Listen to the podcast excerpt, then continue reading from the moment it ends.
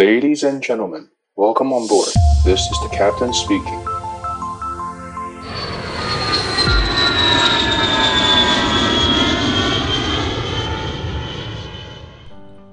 Hello，大家好，我是可乐教官。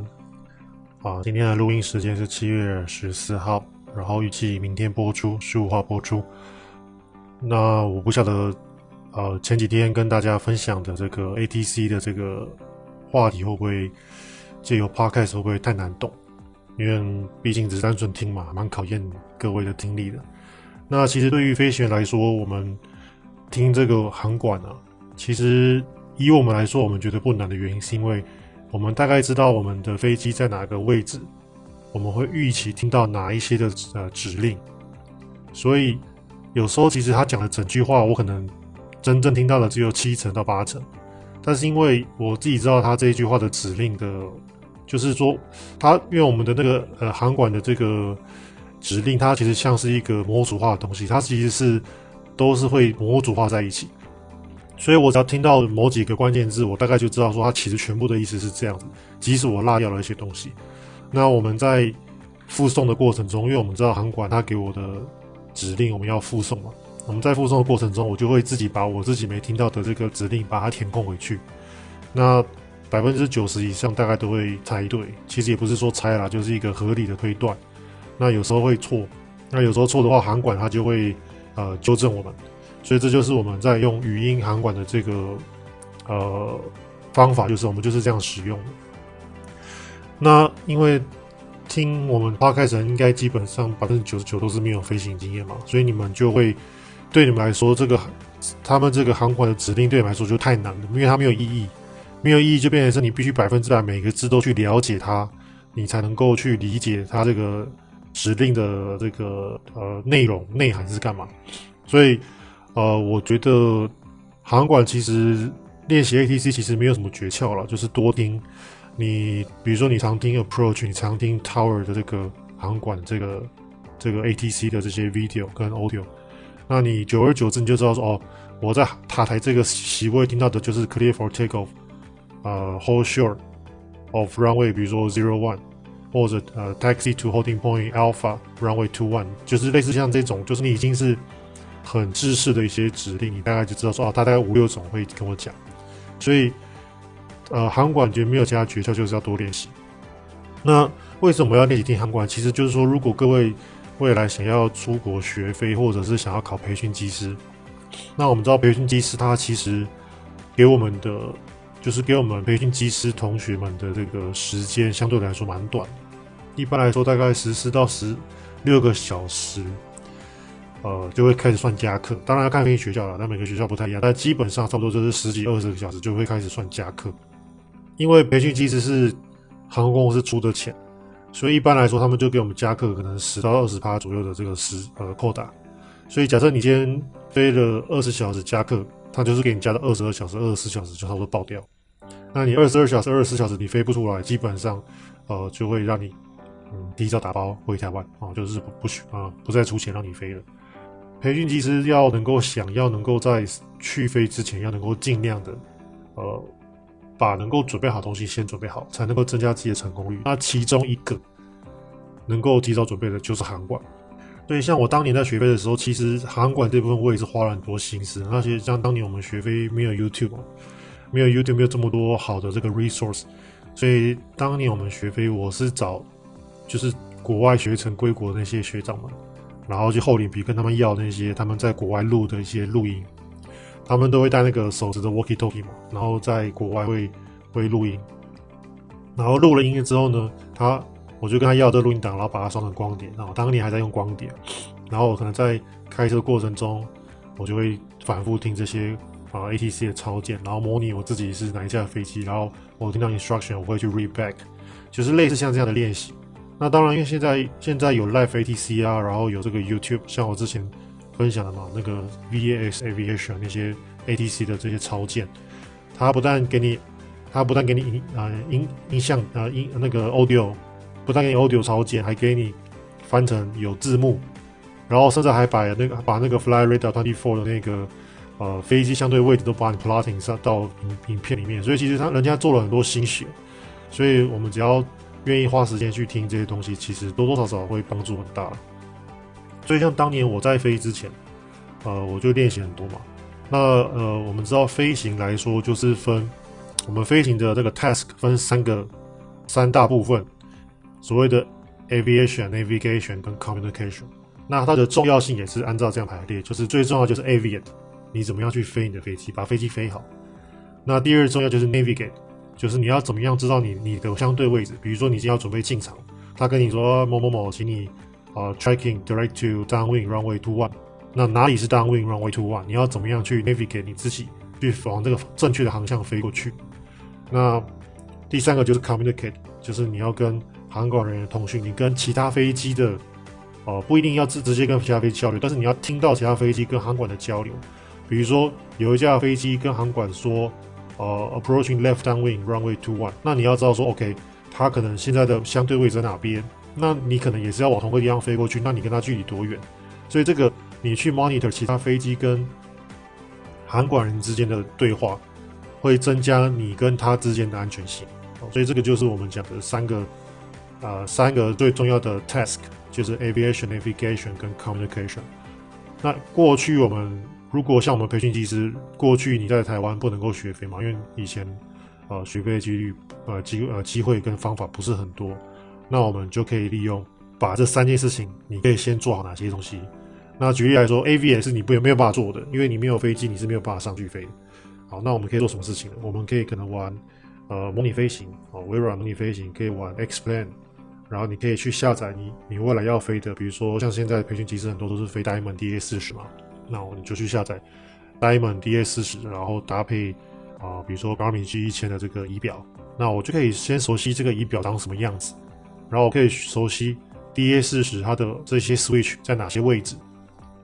这个是以 AVA 来说，我们在台湾就可以做准备，因为我不用人到国外去，我就可以呃先熟悉这个位置在哪边，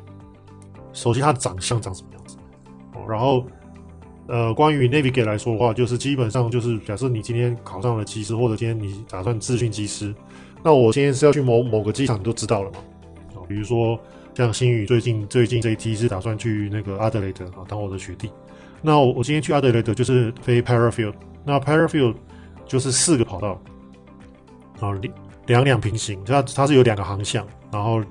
呃两个跑道互相平行这样，所以总共四条跑道。那四条跑道，然后旁边又是紧邻着就是阿德阿德雷的国际机场。那你要怎么样进，怎么样出？其实很多手册跟资料在网络上都找到，所以你先去习惯。然后像以前我们我们以前在学飞的时候，已经有这个 Google Earth。所以我们会用 Google Earth 去模拟，哎，我今天要怎么飞？哦，比如说它尖叫，比如说 tracking 这个点，那它到底长什么样子？我可以从 Google Earth 上面去看卫星图，啊，卫星图。那现在当然，呃，Google Map 它本身就已经含了 Google Earth 当当年的功能，所以其实你不用到 Google Earth 就可以看。那 Google Earth 我觉得现在它的好处是它把它 3D 立体化，所以它有它的好跟不，呃，就是它有它强的地方了。但是基本上我觉得光是看 Google Map 的那个卫星图就已经。呃，很有帮助，所以这个都是我们可以先提早做的哦。所以像我们刚刚讲，Aviate，你可以利用模拟器，然后 Navigate，你可以利用 Google Earth，可以利用呃 Google Map，你可以利用网络上的一些手册去先去 study 我这个机场的呃怎么样进跟出，然后怎么滑行，这个都是可以先去想清楚。然后你也可以利用我刚刚讲的那个模拟飞行，去实际上把这个机场叫出来，去看一下这个怎么弄。最后就是 Communicate，Communicate 我们怎么做？Communicate 其实，呃，就是我刚刚讲，就是你可以最简单就是把 Live ATC 跟呃这个 VAS Aviation，然后你用有主题性的，比如说我今天都听 Tower，我今天都听 Ground，我今天都听 Approach 跟 Departure，我把这些能够常听到的这个字串，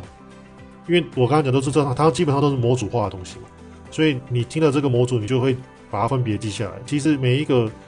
Position，每一个那个 ATC 的席位，他们能够常讲的就是那五到十个模组，所以你听习惯了，你就知道说哦。呃，比如潜移默化功能，我久而久之，我到了这个 tower，我就知道他大概会讲哪些东西。好，所以呃，这个是我们在台湾可以做的，呃，可以做的准备。那另外，我刚回到前面讲的第一个 aviate，其实 aviate 我们当年是都没有办法飞了，因为当年没有什么飞机可以让我们做练习。但是现在毕竟年代不一样嘛。二零二一年其实民航局开放了很多这个我们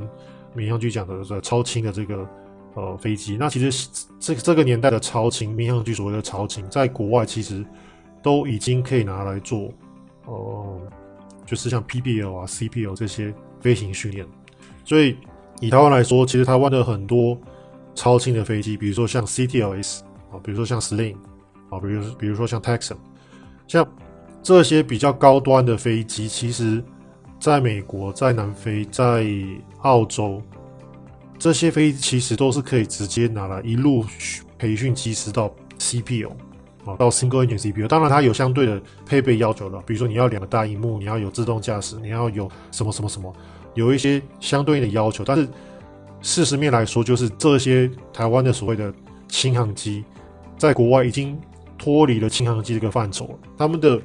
航电配备已经比我们早期习惯的什么西斯纳、塞斯纳那种飞机还要来的更先进、更高级。然后他们的 performance 跟我们习惯的，比如说 Diamond 四十、Diamond 呃二十或者 Cessna UA 一七的这种飞机来说，其实 performance 是一样，然后外形也差不多。唯一的差就是它是两人座，我们台湾的那个轻航机就是按照规定是两人座嘛，所以唯一规定是就是它不能 backseat，它就是两个座位，你跟飞行教练两个人飞。那我觉得以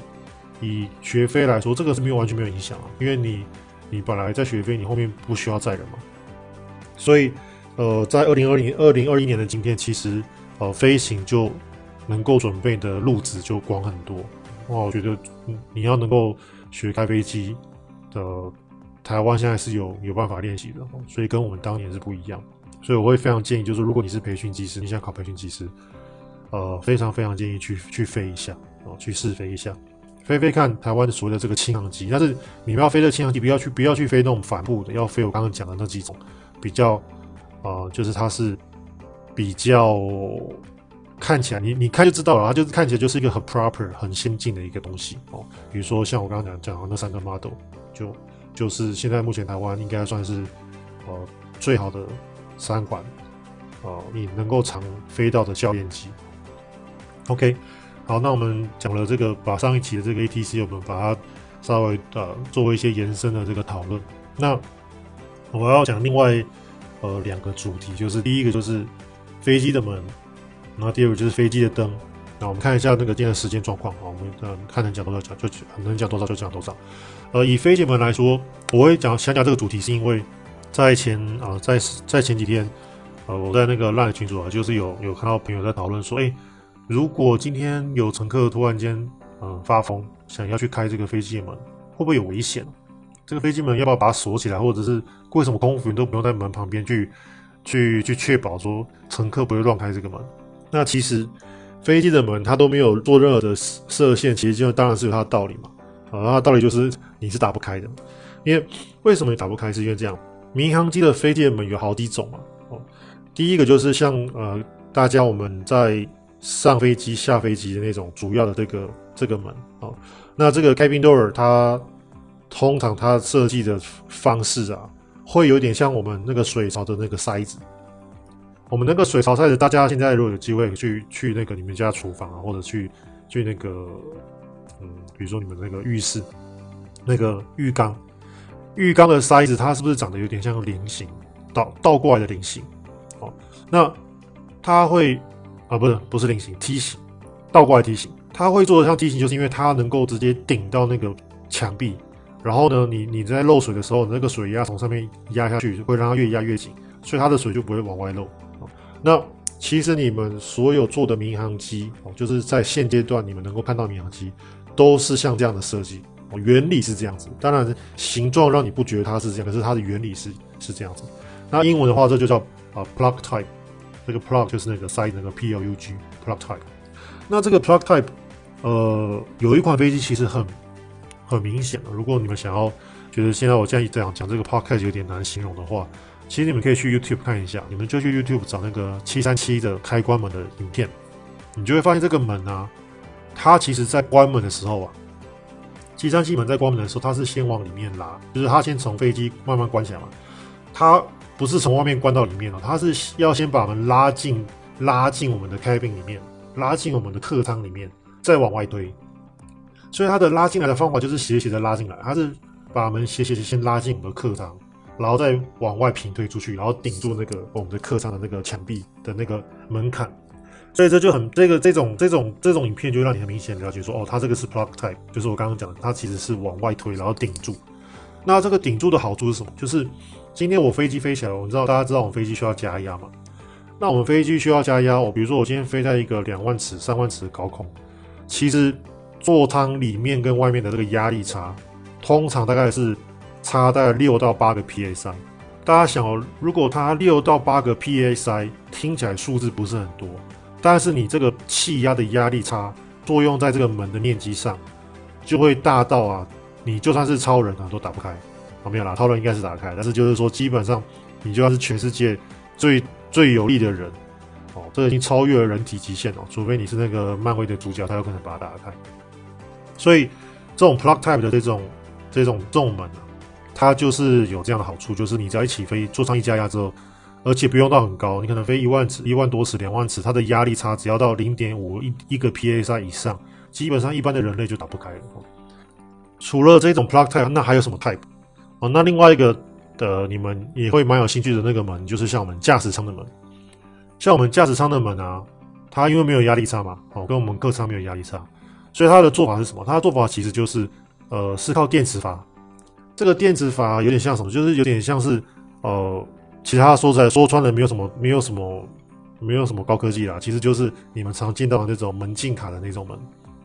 大家记不记得？就是你们有时候去呃某一些办公室啊，然后去某一些地方，那种玻璃门上面不是有一个那个方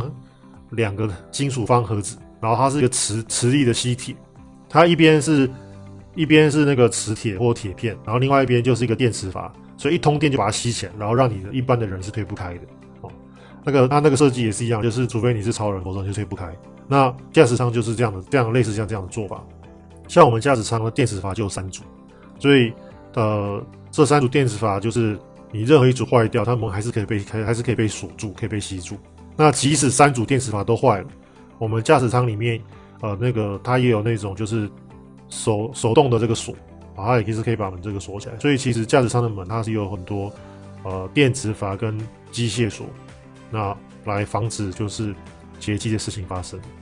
呃，另外一种常见的门啊，就是呃，比如说像那个呃，我们七三七跟三二零这种小飞机，在翅膀上面、机翼上面，你会看到有两个像小窗户，就是比较大的窗户，但是它是逃生门哦。你们去看三二零跟七三七的那个影呃照片，在翅膀上面就会看到开到两个小很小的那种果洞哦，让你爬的爬出来的，像这种。呃，一般平常不会进出的门啊，它的设计就跟我们那个你平常在真正进到家进到那个座舱的那个那个门长得不太不太一样。那逃这个这个这个小的这个我们叫 overwing exit，就是这个呃在翅膀上这个逃生口啊，它平常是都不动，它都是锁，就是关起来的。那它这个要怎么样防止客人去开它？其实呃两架飞机七三七跟三零设计就不太一样了。像三二零的话，设计就是比较像是我们刚刚讲的那个 plug type。像因为我自己本身在飞三二零嘛，那我们做那些紧急逃生训练，就有我们就会操演到这个呃 overwing access。所以像这个三二零这个 overwing access 这个这个这一片这一片这个大窗户啊，我们其实是要我们那个拉柄拉了之后，其实我们是要把它往内先拉，呃，往内先拉回拉拉回我们的呃那个客舱里面，然后呢再把它斜斜的往外丢。丢到那个飞机外面去，然后就可以开始逃生哦。所以它这个往往内拉这个动作，其实就是 plug type，就可以防止当我一座座舱一加压之后，就防止你把它打开，你是打不开的。但是七三七就不一样哦，七三七它其实大家可以去看看，七三七它这个 overwing exit，它的逃生方法，它它是拉了那个拉柄之后，那个那个那个 exit 那个大果冻啊，那那一片窗户啊会往外弹出去。哦，它那一片会往外弹。那这个往外弹，它就不是 plug type，哦，它它不是 plug 呃 plug type，所以它在呃没有有气压的过程中是可以把它打开的，哦，所以那个波音就另外设计了一些逻辑去防止客人把它打开，像我们大飞机都有装 sensor 在那个主轮上面，所以当它有侦测到所以你离地了，然后怎么样怎么样，它有一些相对应的这个防呆措施，所以你只要。呃符合了这几个防呆措施之后，你的客人去拉那个拉柄啊，是推不开的。它有那个电子，就是我刚刚讲的电磁阀，那它有那个锁扣把它扣起来，所以不会不让你开。所以波音的737设计跟三二零又不太一样。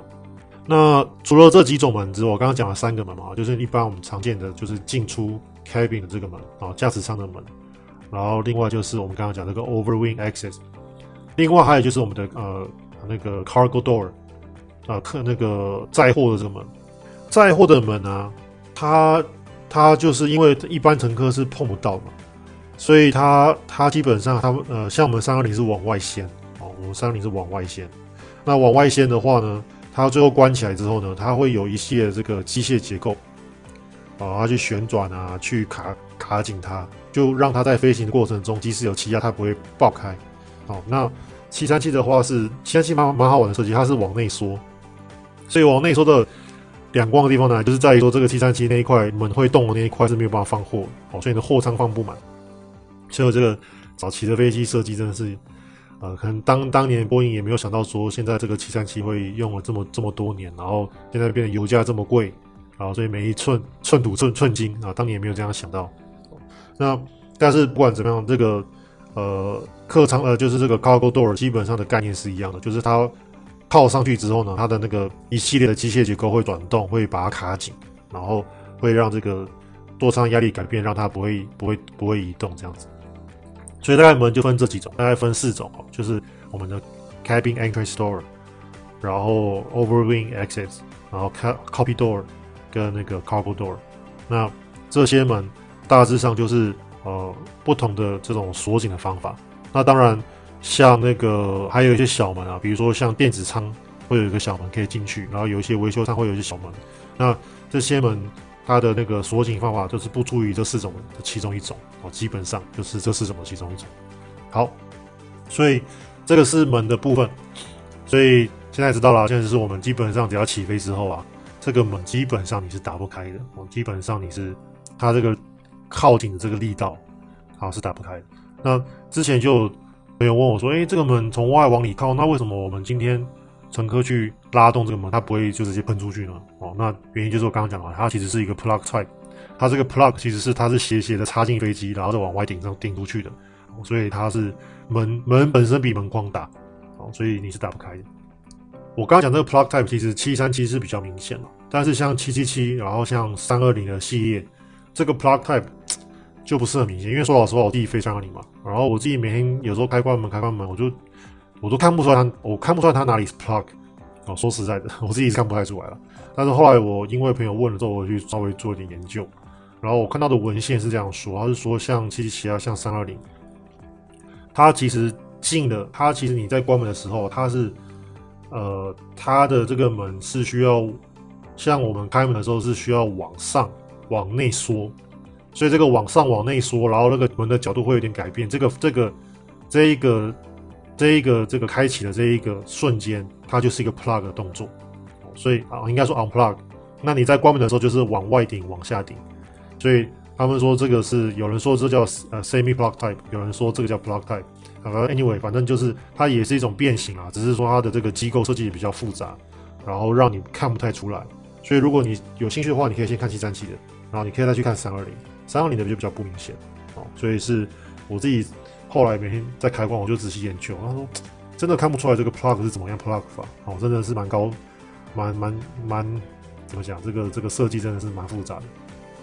好了，那呃灯的部分呢？飞机有几种灯哦？讨论一下。呃，飞机的灯呃就是有第一个，我们之前好像有一集节目讲到嘛，就是有这个 nave light，我们口诀就是左红右绿尾巴白，它是一个就是一个。恒亮的灯泡，它就是一个灯泡，然后只是红色、绿色、白色，然后放在左边的 wingtip，放在右边的 wingtip，放在尾巴。好，这个 nave light 是法规要求，哦，需要有灯。我们大飞机这个 nave light 这个开跟关啊，它其实会连联动到另外一个灯，就是我们叫我们讲 logo light。我们的垂直尾翼上都会漆各个公司的 logo 嘛，所以这个 logo light 它其实灯亮是跟 nav light 同时亮。好，我先把所有的灯讲过一遍，我再讲它什么时候开，什么时候关。那另外一个会亮的灯啊，就是红色的 beacon light。哦，这个 beacon light，beacon 大家可以知道嘛，就是像灯塔一样，所以 beacon light 的亮法就像灯塔这样子。那通常就是一个红色的灯。那以大飞机来说，就是机腹一个，然后那个背上一个，大概就是两个红色的灯。那另外在起起落架的鼻轮那边呢，大概有几种灯。第一个就是滑行灯 （taxi light）。好，那这个 taxi light 它是一个灯，它是一个灯泡。那像我们以我们三个人来说，taxi light 有一个灯，然后它的另外一个另外一个灯叫 take off light。哦，也就是说，在这个鼻轮的时候，它在鼻轮有两个灯泡往前照，这个有点有点像有点像什么概念？有点像是我们的远光灯跟近光灯。所以平常在滑行的时候是近光灯，然后要起飞的时候，你就开到另外一个 position，就好像打出远光灯，然后就可以让你起飞的时候看得比较远。另外装在这个鼻轮架上面呢，有另外一个灯，像我们三二零有另外一个灯叫做 runway turn off light，这个 turn off 就是左转右转的意思。好，所以它是装在鼻轮，然后往两边照。那这个这个这个设计理念其实就有点像我们汽车现在不是有那种主动转向式大灯嘛，或者是像呃有一些欧系呃跟欧系车跟日系车现在新的短后大大概都有，就是你的方向盘向左打比较多度数的时候呢，左边就有个灯亮起来，然后我的方向盘改成向右打的时候，右边就有个辅助照明灯亮起来，帮你照那个角落，哦，帮你照那个出弯的角落或者是停车场的角落，所以这个。转向照明灯，飞机上就有这样设计，它就是装在起落架，然后往两边照。那当然我们没有分左右了，我们就是开，就是一次两边一起开。哦，所以我们起落架上以三个零来说，起落上起落架上面就有四个灯，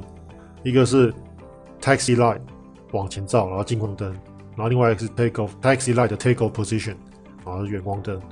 那另外就是 runway turn off light，好，所以四个灯。那另外还有一个灯常见的就是呃 strobe light。这个 strobe 我们可以想象嘛，就是我们那个照相机的那个闪光灯嘛，所以这个 strobe light 就是白色的闪光啊，就是一闪一闪。那通常它装的位置就是呃装在机翼，哦，那以我们三二零来说的话，装在三个地方，就是左机翼的尾顶端、右机翼的顶端，跟那个我们机机尾巴的下面那边啊，就是机的屁股的下面啊，APU 的下面。那这个 strobe light。它的这个开关也是分三段，像我们刚刚那个 taxi light 有分三段嘛，就是关、taxi 跟 take off。那我们这个 strobe light 它的开关也是三个阶段，哦，三个开关，哦，第一个就是关，就是 off。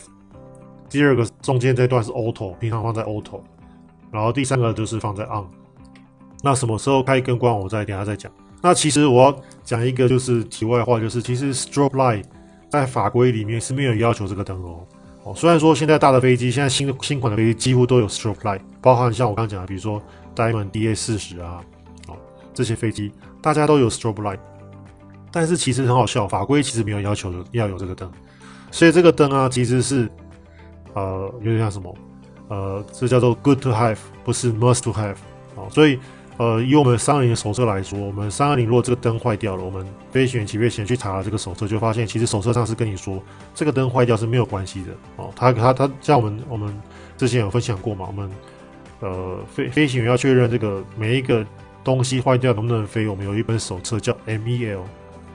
它的全名叫 Minimum Equipment List。这个 Minimum Equipment List MEL 啊，上面的讲到这个 strobe light 地方，它就跟开中音跟你讲，就是我哎，我三二零系列的飞机，我装了三个 strobe light。那对于飞行来说，你需要的实际其实是零哦，你不需要 strobe light，你是可以飞的哦。所以这也其实就是因为它是 good to have，不是 must to have。好，法规没有要求。那讲完了 strobe light，那下一个呃另另外一个灯呢，叫我们叫 take off light。这个 take off light 跟刚刚那个 taxi light 的那个 take of position 有一点像，所以他们的他们的呃用。用法类似，但是开关的时机点不太一样。反正，呃，这个 take of light 它的位置呢，不是装在鼻轮，是装在两边的机翼靠近机身的位置。哦，然后装在下面，也就是装在机翼的下面。那其实它也，它也不真的算机翼，它算是机翼跟机身的融接处的那个那个位置的下面。哦以我们三个人来说是这样子的。那这个灯啊，它它蛮好玩的，它的设计蛮好，它其实是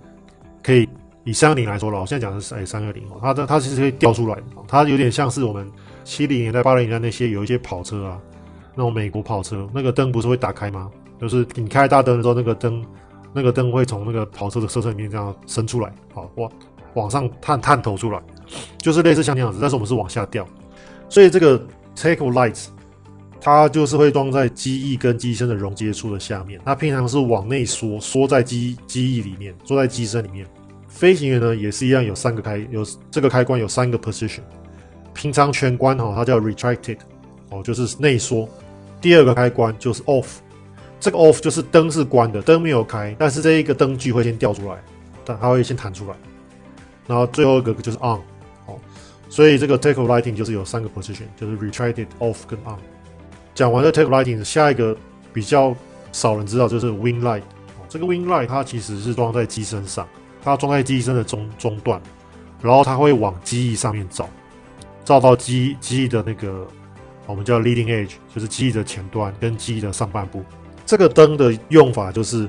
如果今天、呃，飞行员在飞行过程中，他怀疑说，哎，可能机翼有什么状况，哦、有什么问题，或者有什么积冰，我们怀疑说这个冰很严重，我们可能要确认一下。那我们就假设了，比如说我们副驾驶就会，呃，以及说，哎，副驾驶你去看一下后面那个机翼有没有机冰有没有严重啊，什么什么。那我们就会。哦，就会比如说套个便服，然后我们就会去那个机翼的中半段。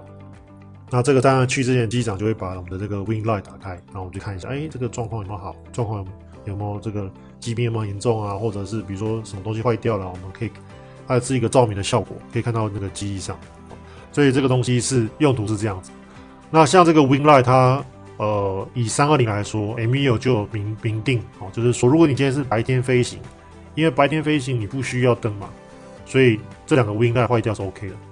那但是如果你今天是飞晚上，这两个灯你必须其中一个至少要好。也就是说，你左边的 wing light 坏掉 OK，可是你右边的要好。为什么？因为你要看机兵，左边翅膀跟右边翅膀的机兵的程度会一样嘛，所以你看右边可以。哦，你看了右边，你可以去推断左边是一样的状况。所以这个就是 wing light，其实它是它的用处是这样子。好，那。讲了这些灯，那到底这些灯什么时候用呢？它的用用法是这样子，呃，以我们飞机来说，如果今天完全都是不上电，就是说今天飞机已经是要长期的休息状态呢，所有的灯都关起来，所以你就看到黑机飞机是黑黑的一片。好，那通常工程师会来接飞机，我们讲以前俗称的机务嘛，哦，那现在我们都是尊称为工程师。那我们的这个飞机工程师他上了飞机之后呢，他进到驾驶舱，他通常第一件事情就是。呃，打开 APU，哦，或者是接地面电源，所以我只要接着地面电源，把飞机的这些这些航电系统全部打起来的时候呢，在这个之前，我就会把我的 n a v f l y 打开，哦，所以只要你看到这个飞机的左红右绿尾巴白灯亮起来，代表这架飞机其实它已经在准备要去上班的过程，呃，要准备上班了，啊，这架飞机已经从休眠中被唤起来，准备上班，所以你看到这个 nav light 打开，代表这架飞机它已经是一个，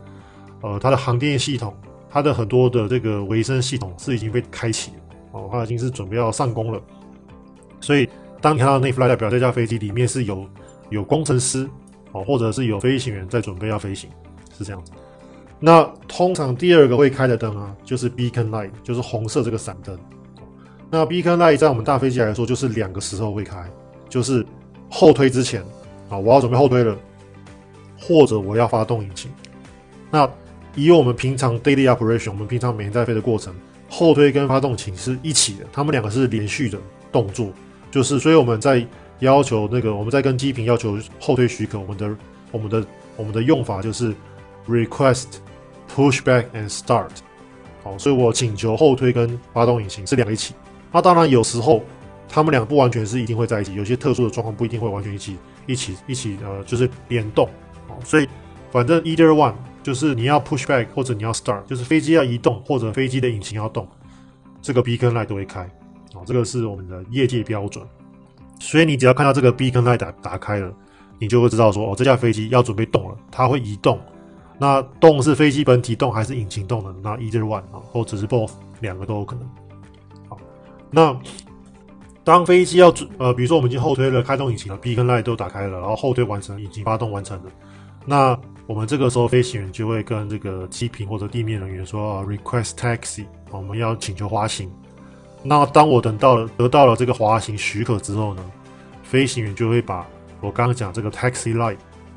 啊放到这个 taxi 的位置。那如果他觉得左右照明不清楚，他也可以把这个 runway turn off light 啊打开来照明一下左右。那但通常通通常我们在机坪这个灯不会开，因为太亮，会让我们的那个工程师眼睛不舒服。所以我们这个通常先会先开一个 taxi light，我们先往前滑。那我们在滑行道或者是在比较黑暗的地方，哎，真的看不清楚，那我这个 turn off light 我稍微打开来看，稍微看一下这个什么状况，这样这个是可以的。这些灯什么时候开，其实都是飞行员决定，他这个法规是没有要求哦。这个法规其实是没有要求，这个是飞行员决定的。我我只要能够对我自己提供足够的照明，我以安全为优优先嘛，安全是我第一考量。那另外就是低频人员的视力的要求，呃，这个保护哦，我们要考虑到我们的这些 partner 嘛。所以我们会有时候会提早关这些灯，是这样子。那这个 strobe light 我刚刚讲嘛，法规没有要求。那那通常我们什么时候会开呢？通常 strobe light 我们会放在 auto 的位置。这个 auto 的位置，如果我今天都不动，我都忘记动它，我飞机只要一离地，我的这个主起落架 main gear 只要它一侦测到我的这个起落架被延展了，因为我们飞机很重嘛，飞机 touch down 之后，那个起落架会会缩起来。那当我一起飞之后，这个起落架就会伸，就会就会 extend，就会展开来。所以这边就有个 switch，我这个起落架一展开来之后呢，这个 strobe light 它就会自己会亮，它就会发出这个白色闪灯。哦，所以如果假假设今天飞行员忘记把这个灯开到 on 的位置，不管怎么样，起飞就一定会开。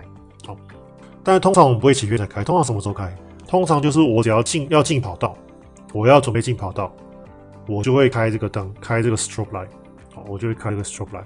那这个 strobe light 我刚刚讲完，这个是 good to have，所以它就是呃增加其他人看到我的几率。好，那像我到有时候，比如说像我知道之前那个有一呃有一架飞机差点要落在滑行道上，所以那个时候准备起飞的滑行道的飞机吓到那个飞行员应该吓应该会吓尿出来哦。所以他那个时候听说他们就是把所有灯全部打开，就我刚刚讲什么 take off light，然后 strobe light 全部把它打开，让那个准备落地的人知道，哎、我在这边看到我了没有？然后后来那架飞机就重飞了嘛，就是。对错跑道的地方，他本来要对跑道，他是对到滑行道去，然后他看到，哎，怎么会有那么多那么亮的灯在那边闪烁？他就知道说，哦，好像不太对，就赶快重飞。哦，所以这个 strobe light 就是让人家能够容易看到我。所以像这个在空中的时候，这个 strobe light 啊、是最容易能够让我们看到另外一架飞机的一个灯。哦，那呃，我刚刚讲这个机翼跟机身连接这个 take off light 呢，它什么时候会开？通常就是。跟我们这个 strobe light 一起开，我要准备进跑道，我就会把它打开，好，就是让我的飞机变得很亮，非常的亮眼，像那个圣诞树一样，好，远远的就看到我在跑道上，所以就可以增加我的安全性。那这个时候我们就可以起飞嘛。那起飞了之后，我灯不是要陆陆续续关掉嘛？就像这个 take off light 我们平常不会开嘛。这这个灯什么时候关呢？我先讲起啊起落架上的这些灯，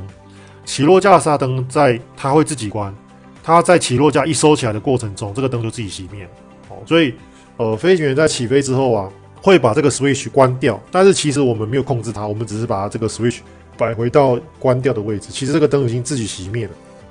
因为大家可以想象嘛，我这个鼻轮收起来了，这个灯在我的鼻轮舱里面，它继续亮着，其实没有意义的。而且继续亮着，它就会很烫。哦，所以它会自己，它会自己先关起来。所以我们飞行员关那两个 switch，其实只是。补关它而已，其实是没有没有意义的。